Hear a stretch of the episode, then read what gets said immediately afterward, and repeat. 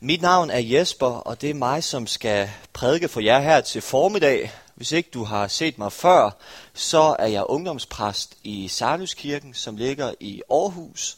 Og derudover arbejder jeg også i Blå Kors på et værested, hvor jeg også er kendt som præsten på værestedet. Så jeg arbejder både med børn og unge, og narkomaner, alkoholikere og hjemløse osv., og det er alt sammen rigtig spændende og udfordrende.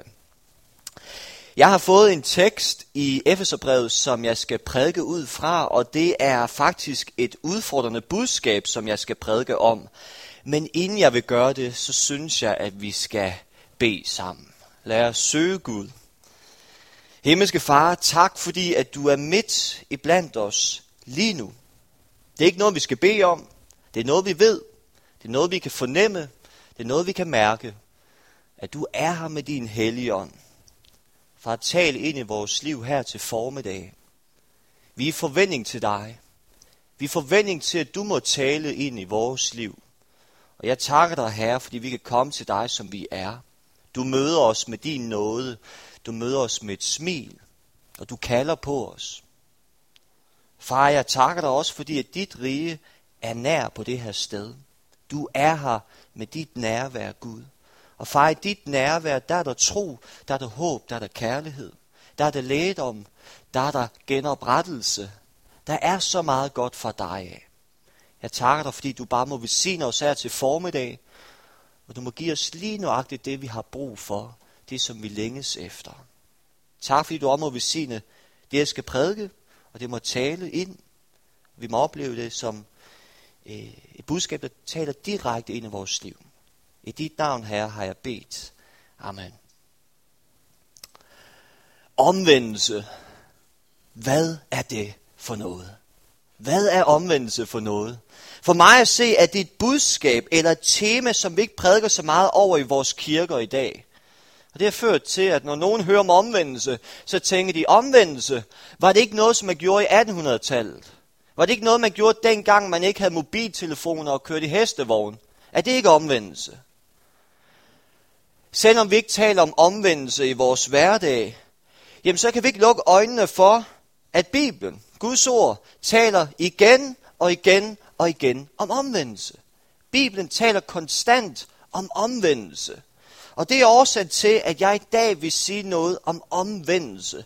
Hvad er omvendelse? Og hvorfor ønsker Gud omvendelse i vores liv? Det er alt sammen nogle rigtig gode spørgsmål, som jeg vil forsøge at give et svar på. Når jeg vil sige noget om omvendelse, så kan det være, at du sidder og tænker, hvad er omvendelse? Hvad betyder det egentlig, det her med at omvende sig? Har du nogensinde prøvet at sidde i en bil, hvor der har været tilsluttet en GPS? Er der nogen, der har prøvet det? Det har de fleste, ja. Det er meget moderne i dag. Der er ikke så meget nyt i det.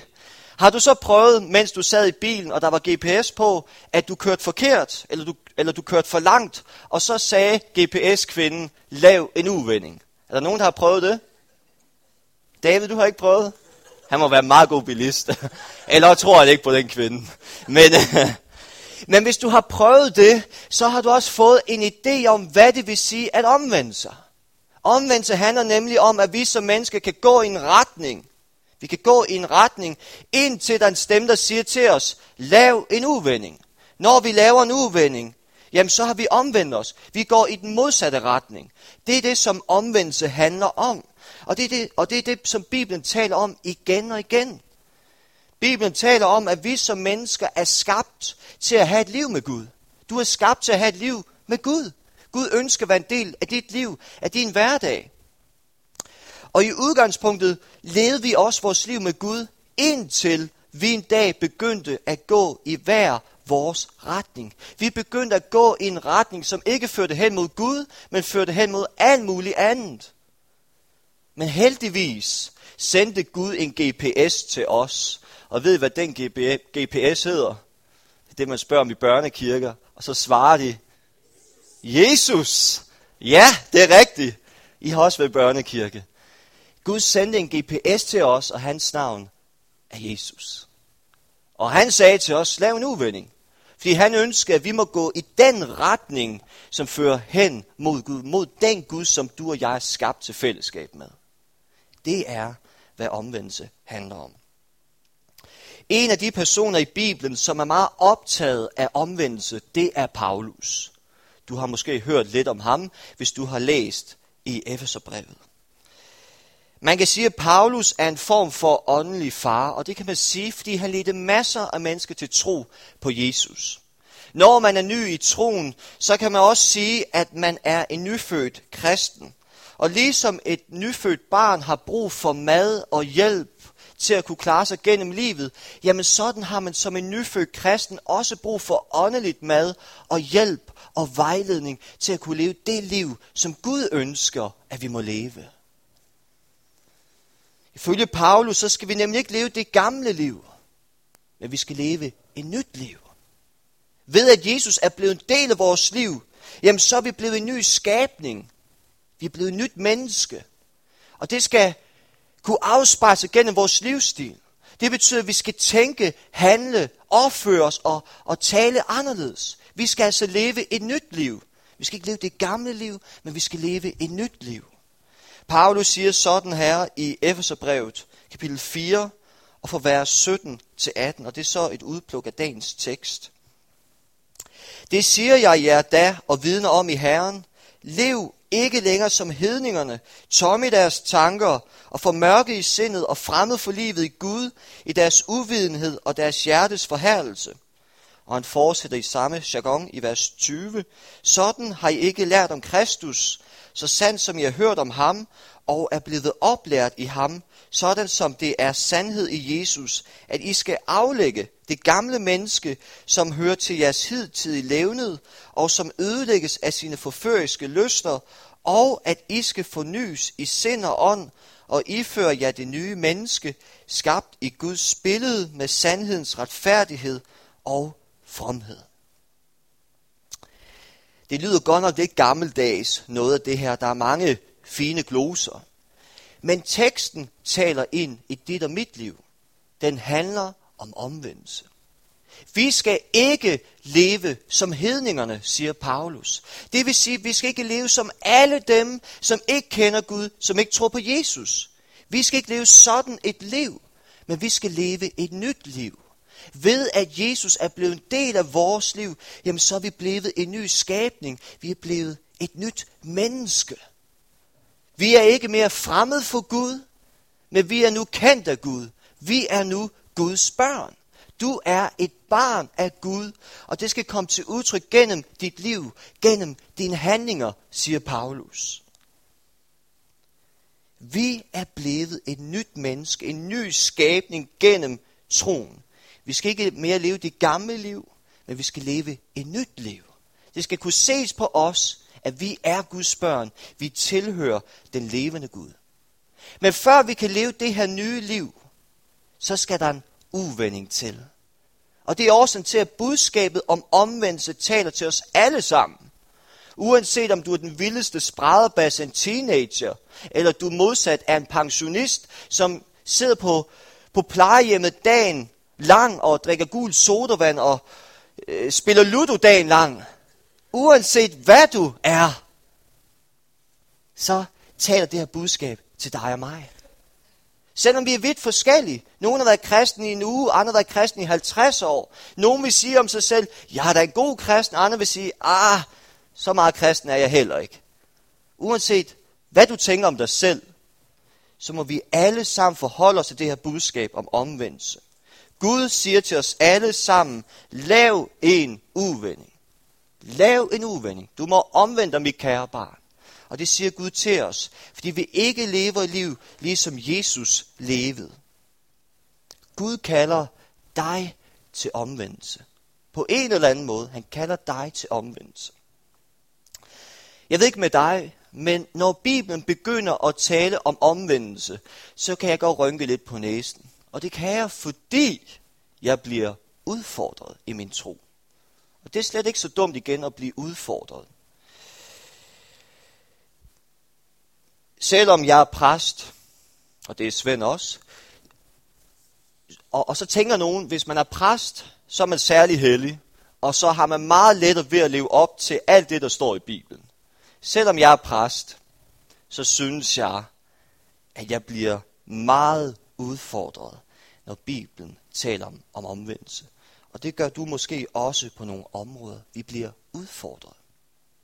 Jeg kan godt forholde mig til, at man skal omvende sig fra mor og tyveri og utroskab. Det giver god mening. Vi må ikke stjæle hinandens bil. Vi må ikke øh, tage hinandens koner og kærester. Vi må ikke slå naboen ihjel. Det giver god mening. Er det ikke rigtigt? Det giver god mening. Men når Bibelen begynder at tale om, at man skal omvende sig, man skal stoppe med noget, som man elsker, jamen så bliver man udfordret. Og man har lyst til at stille Guds spørgsmål, Gud, hvorfor i alverden skal jeg omvende mig for noget, som jeg elsker? Kan det være rimeligt, Gud? Jeg ved ikke, om du nogensinde har haft sådan en tanke. Det har jeg. Hvorfor Gud? Hvorfor ønsker Gud omvendelse? Hvis han er så god, hvordan kan han så finde på at sige til mig, at jeg skal omvende mig for noget, som jeg elsker? Det er nogle gode spørgsmål. Når, vi må på en eller anden måde forudsætte, at når Gud siger til os, at vi skal omvende os, jamen så har han et formål med det. Han har en idé med det. Hvorfor ønsker Gud omvendelse? Et rigtig godt spørgsmål.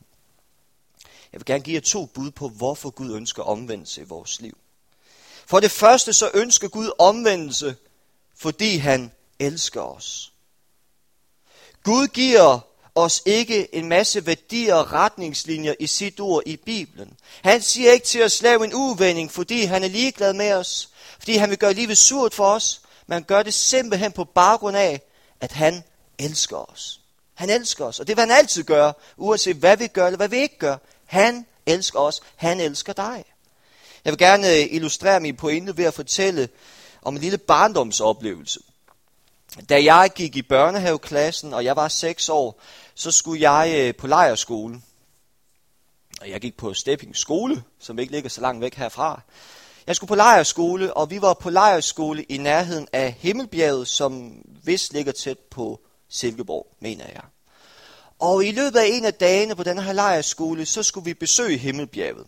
Og der er ikke så meget himmel og bjerg over Himmelbjerget. Det er nærmest bare en bakke. Men ved Himmelbjerget, der var der en masse spændende butikker. Og dem gik jeg rundt og kiggede på sammen med mine klassekammerater. Jeg kom så til en butik sammen med min ven Jonas. Og, i, og inde i den her butik, der opdagede jeg en spejderkniv. Jeg blev øjeblikkeligt forelsket i den her spejderkniv. Jeg skulle bare have fat i den. Det var den spejderkniv, jeg kunne bruge, når jeg skulle lege røver og soldater sammen med mine brødre og mine venner. Det var spejderkniven, som Rambo havde i actionfilmene og Terminator hvad de end hedder. Så jeg blev øjeblikkeligt forelsket i den. Jeg kiggede ned i min pung, og jeg opdagede, at jeg lige nuagtigt havde råd til at købe den her spejderkniv. Jeg havde godt ikke mere råd til, til at købe slik, men jeg havde lige nok råd til at købe kniven. Og fordi min ven Jonas og jeg havde tilsvarende følelser for denne her spartakniv, så blev vi enige, enige om, at vi hver især skulle købe en kniv. Det gjorde vi så. Og vi gemte den for vores klassekammerater og vores lærere. og det gik så nogle dage, og øh, jeg kom så hjem fra lejerskolen, og jeg sørgede for at gemme øh, kniven for mine, øh, for mine forældre. Og jeg følte mig som verdens sejeste dreng. Jeg havde den fedeste kniv i hele verden. Men få timer efter hjemkomsten, så sagde det ding dong. Det ringede på døren. Hvem stod der? Der stod Jonas sammen med sin mor. Uh. og Jonas mor fortalte mine forældre, Jonas og jeg havde været så købt en kniv, øh, da vi var på lejerskolen. Og da mine forældre fik det at vide, så sagde de til mig, Jesper, du skal lige finde den her kniv og vise den til os. Og da de sagde det til mig, så tænkte jeg ind i mig selv, Jonas, din store klovn. Kunne du ikke engang gemme kniven for en dag, før din mor absolut skulle opdage den? Men jeg viste den her spejderkniv til min mor og min far, og de sagde til mig, Jesper, du kan altså ikke eje den her kniv. Den er alt for farlig for en seksårig. Den må du få om fem år, eller når du bliver ældre. Og da jeg fik det at vide, så blev jeg stik tosset. Jeg kunne slet ikke forholde mig til, hvorfor de skulle tage spejderkniven fra mig. Jeg elskede den, og jeg glædede mig til at lege røver og soldater med den. Nu kan det være, at du sidder og tænker, hvad er pointen med denne her historie. Se, ligesom jeg var glad for denne her spejderkniv, og jeg havde glædet mig til at lege med den, sådan kan vi også gøre noget i vores liv, som gør os glade og tilfredse. Men ligesom mine forældre fratog mig kniven, fordi de elskede mig, fordi de ville passe på mig, sådan kan Gud også nogle gange sige til os, lav en uvending. Du må omvende dig. Du må stoppe med det, du har gang i. Det gør han ikke for at gøre livet surt for os, men han gør det på baggrund af, at han elsker os. Han vil passe på os. I dag er jeg rigtig glad for, at mine forældre fratog mig kniven, fordi jeg i dag kan indse, hvor galt det kunne gå, hvis jeg legede røver soldater med den. Jeg kunne i værste tilfælde slå nogen ihjel med den. I løbet af vores liv kan vi nogle gange forstå Gud. Vi kan nogle gange forstå, hvorfor Gud siger til os, lav en uvending, du må omvende dig, du må stoppe med det, du har gang i. Andre gange kan vi ikke helt forholde os til det. Måske lærer vi det hen ad vejen. Vi lærer at forstå Guds vilje. Men det, som jeg bare vil sige, det er, at når Gud siger til os, lav en uvending, omvender, så gør han det ikke for at gøre livet surt for os, men han gør det, fordi han vil passe på os. Han elsker os. Han er en kærlig far. Han ønsker det bedste for vores liv, og han giver os nogle retningslinjer, nogle værdier i sit ord. Han gør det for at passe på os. Han gør det, fordi han elsker os. Og vi må på en eller anden måde forudsætte, at Guds vilje, Guds planer, Guds idé for os overgår vores idéer, vores veje, vores planer. Så når Gud kalder til omvendelse, så gør han det, fordi han elsker os. Han vil passe på os. Og det er den første årsag til, at Gud ønsker omvendelse i vores liv. Den anden årsag til, at Gud ønsker omvendelse, har noget at gøre med, at vi er kaldet til at repræsentere Jesus. Du er kaldet til at præsentere Jesus for de mennesker, du møder i din hverdag. Vi er som kirke kaldet til at præsentere Jesus for Danmark, for Haderslev, for Sønderjylland. Det er kald, vi har. Det er årsagen til, at Paulus henviser til Jesu liv og lære i dagens tekst. Ifølge Paulus skal vi nemlig ikke leve det gamle liv. Vi skal ikke leve vores liv ligesom alle dem, der ikke kender Gud, men vi skal leve et nyt liv. Vi skal leve det liv, som Gud kalder os til at leve. Et liv i fodsporet af Jesus. Og når vi lever det nye liv, så vil vi også repræsentere Jesus. Vi vil at være til velsignelse for de mennesker, vi møder på vores vej. Derfor ønsker Gud omvendelse i vores liv. Jesus kalder dig til at repræsentere ham. Han kalder dig til at være et lys om ham i Danmark. Det er kald, vi har. Jesus sagde om sig selv i Johannes evangeliet kapitel 8, vers 12, Jeg er verdens lys. Den, der følger mig, skal aldrig vandre i mørket, men have livets lys. Jesus er verdens lys. Han lyser op i denne her verden. Når vi kommer til tro på ham, så sker der en forvandling i vores liv. Vi modtager hans lys. Derfor skal vi ikke mere leve i mørket, men vi skal nu leve i lyset. Og ikke nok med, at vi skal leve i lyset, vi skal også være verdens lys. Vi skal lyse op om Jesus i en mørk verden, hvor der er krig, terror, ødelæggelse, mennesker lider af frygt, angst, depression, og jeg kan blive ved. Vi er kaldet til at være lys om Jesus i Danmark, i denne her verden. Det er kald, som du har. Jamen, hvordan kan man være et lys i Danmark? Hvordan kan man repræsentere Jesus? Det er nogle gode spørgsmål. Jeg er overbevist om, at vi bliver aldrig det store lys, hvis vi møder dem, vi kender og siger til dem, jeg er kristen, nu skal du være kristen, og du skal gøre alt det, der står i Bibelen. Kom så. Kan du komme i gang? Denne her fremgangsmåde vil ikke være særlig effektiv. Jeg tror, vi bare vil skræmme mennesker væk. De vil tænke, ham her eller hende her, uh, de må være lidt småtosset. Og Jesus skal ikke have noget at gøre med. Hvis det er den effekt, han har i mennesker, så er det ikke noget for mig. Vi vil ikke være det store lys på den måde. Jamen, hvordan kan vi så være et lys? Hvordan kan vi så repræsentere Jesus?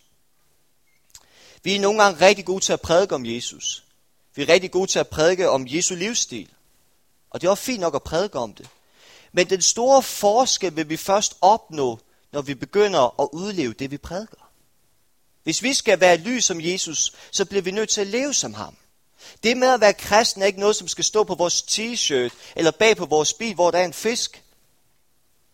I belong to Jesus, eller hvad der end står. Nej, det med at være kristen, det er først og fremmest noget, som skal komme til udtryk gennem vores liv og vores handlinger. Når vi begynder at leve det, vi prædiker, jamen så vil vi begynde at være lys i mørket. Vi begynder at være lys i denne her verden. Vi begynder at repræsentere Jesus. Der skal et liv bag det, vi prædiker. Når der er liv bag, så vil vi begynde at være lys i mørket. Jeg kunne godt tænke mig at give jer et eksempel på, hvordan man kan være et lys i mørket. Jeg har en bror ved navn Peter. Og for nogle år tilbage, så gik Peter på gymnasiet. Og i løbet af de første måneder, så fortalte Peter ikke sine klassekammerater om, at han var kristen, han gik i kirke, han troede på Jesus osv. Men der gik nogle måneder, og så opsøgte en klassekammerat ham. Hun spurgte Peter, om han var kristen. Det kom lidt som et chok for Peter, fordi han vidste, at han, at han havde ikke fortalt nogen om, at han var kristen. Men han svarede hende, at han var kristen. Han bad til Gud, han gik i kirke om søndagen osv.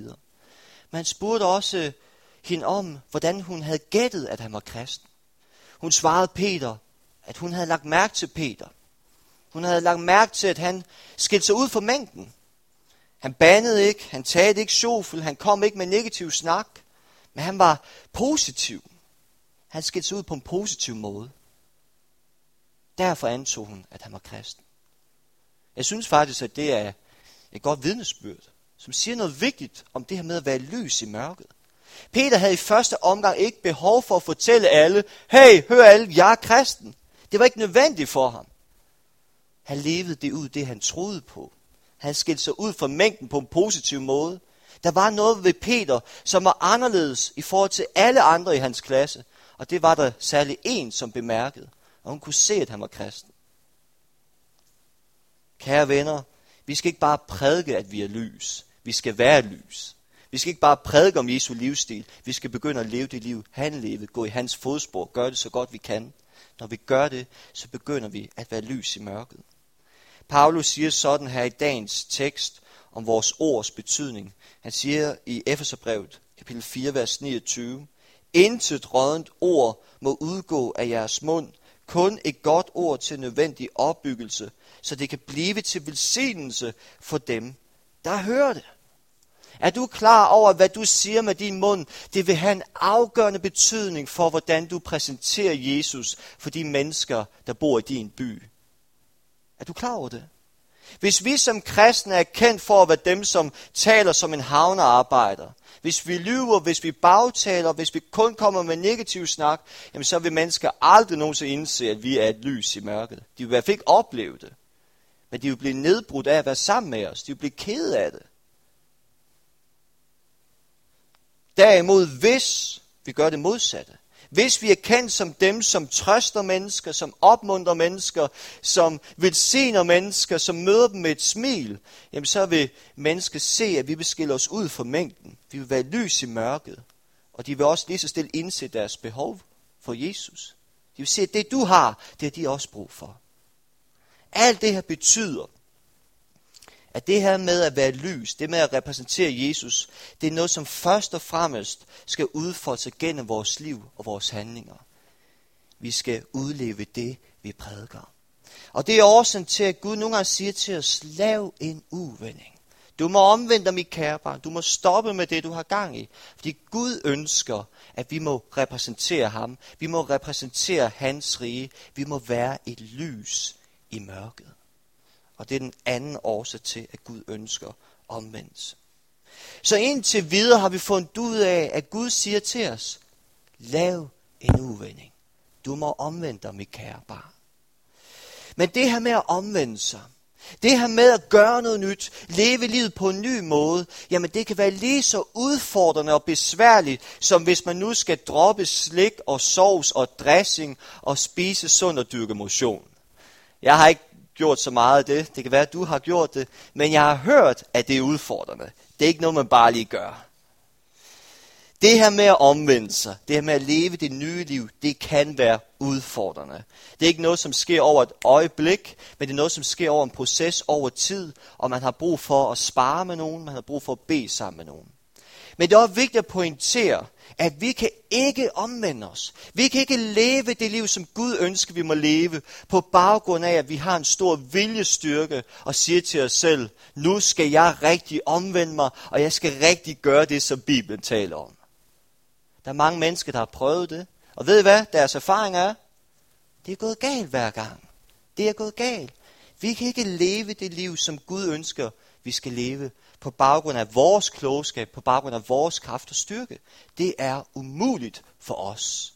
Og tak Gud for det. Tak Gud for det. Og hvorfor siger jeg det? Jo, fordi så handler det ikke om dig og mig. Det handler ikke om vores kompetencer, det handler ikke om, hvem vi er, men det handler om, hvem Gud er, og hvad han kan gøre i vores liv, og hvad han har gjort for os. Det handler ikke om dig eller mig, hvad du har gjort eller ikke har gjort, men det handler om, hvad Gud kan gøre i dit liv. Hvad er nøglen til omvendelse, kan man spørge sig selv. Hvad er nøglen? Jeg tror på, at svaret er Guds nåde, som vi sang om i vores lovsange. Svaret er Guds nåde. Det vil altid være Guds nåde, som er svaret. Og hvad er Guds nåde? Jeg kan afsløre for dig, at Guds nåde er ikke en undskyldning, som vi kan bruge som kristne. Det er ikke en undskyldning. Og hvad mener jeg med det? Næste gang du kommer til at fejle, du kommer til at jogge i spinaten, jamen så kan du ikke sige til dig selv, ah, men det er lige meget det hele. Det er lige meget, at jeg sønder igen og igen. Det er da lige meget. Jeg er under Guds nåde. Gud tilgiver mig. Det kan du ikke sige. Det er en misbrug af Guds nåde. Det er en misforståelse af, hvem Gud er og hvad han har gjort for dig. Guds nåde er ikke en undskyldning, vi kan bruge. Gud vil altid tilgive os. Det er slet ikke det, jeg prøver på at undgå at sige. Men Guds nåde er ikke en undskyldning, vi kan bruge. Guds nåde er altid kald til omvendelse. Er kald til, vi kan, er, er kald til at leve det liv, som Gud ønsker for os. Guds nåde er en kraft fra Gud til os. Ifølge Bibelen er Guds nåde en kraft til frelse, det er en kraft til omvendelse, og det er en kraft til at leve det liv, som Gud ønsker for os. Paulus siger nemlig sådan her om Guds nåde, nogle fantastiske vers. Han siger sådan her i Titus brev, kapitel 2, og vers 11-12. Han siger sådan her.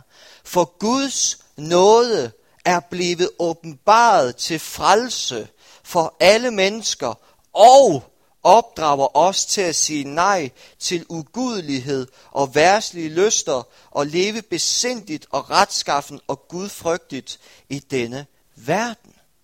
Hørte du godt efter? De her vers er yderst interessante, og nu skal jeg fortælle dig hvorfor.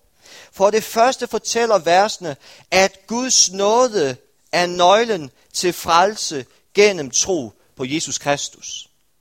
Det er årsagen til, at nogen siger, at de er frelst på vegne af Guds nåde. Det skyldes ikke dem selv, men det skyldes ene og alene Gud. Vi kan altså ikke blive Guds børn. Du kan ikke blive frelst. Du kan ikke blive en kristen på baggrund af, at du er nok så dygtig og har gjort en masse gode gerninger. Sådan hænger det ikke sammen.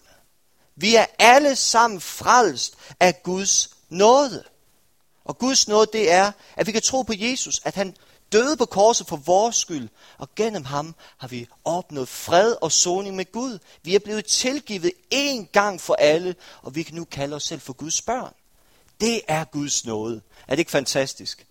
Det handler ikke om, hvad du har gjort, eller hvad du ikke har gjort, men det handler kun om, hvad Jesus Kristus har gjort for dig. Vi er under nåden. Amen. Men Paulus siger også, at der er mere. Guds nåde er mere end frelse. Guds nåde er ikke bare noget, som vi oplevede i 1987, den dag, da vi sagde ja til Jesus. Der er mere at hente ved Guds nåde. Vi sang også i lovsang, at Guds nåde er liv for mig. Det er vigtigt at pointere, Guds nåde er liv for os. Det er noget, som vi kan op, opdage og opleve igen og igen og igen. Den er ny hver morgen, siger Guds ord os. Paulus siger nemlig, at Guds nåde er en kraft til omvendelse, er en kraft til at leve det liv, som Gud ønsker, at vi må leve. Han siger, at det er Guds nåde, som får os til at sige nej. Ikke ja eller måske. Nej, det er Guds nåde, som får os til at sige nej til hverdagens fristelser, udfordringer. Det, som vi kan kæmpe med. Det, som vi slås med. Det er Guds nåde, som får os til at sige nej til det ugudelige. Og samtidig opdrager Gud, Guds nåde os til at leve det hellige og rene liv, som Gud ønsker, vi må leve. Det er et resultat af Guds nåde. Det er ikke bare nøglen til frelsen, men det er også nøglen til omvendelse og til at leve det liv, som Gud har til os. Vi kan altså ikke omvende os. Vi kan ikke opnå en sand op- omvendelse. Vi kan ikke leve det liv, som Gud kalder os til, på vejen en stor viljestyrke, på vejen, at vi virkelig tager os sammen. Sådan hænger det ikke sammen.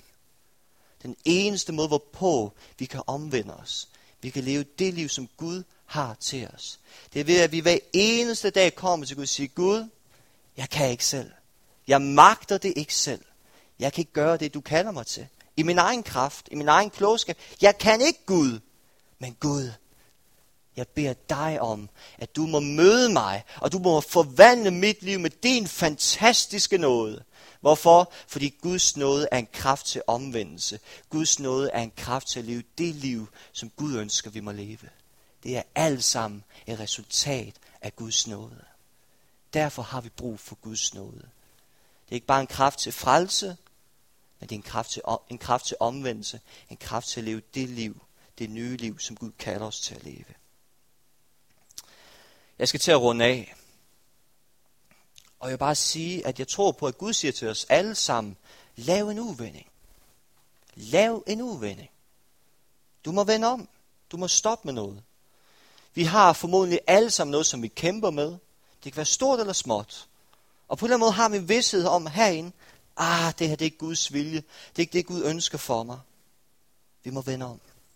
Når Gud siger til os, at vi må vende om, så gør han det ikke for at gøre livet surt for os, men han gør det, fordi han elsker os, han vil passe på os, og han kalder os til at repræsentere Jesus. Han kalder os til at være lys i mørket. Vi kan ikke omvende os. Vi kan ikke leve det liv, som Gud har til os, på vegne af stor viljestyrke, på vegne af, at vi virkelig tager os sammen. Det kan ikke lade sig gøre.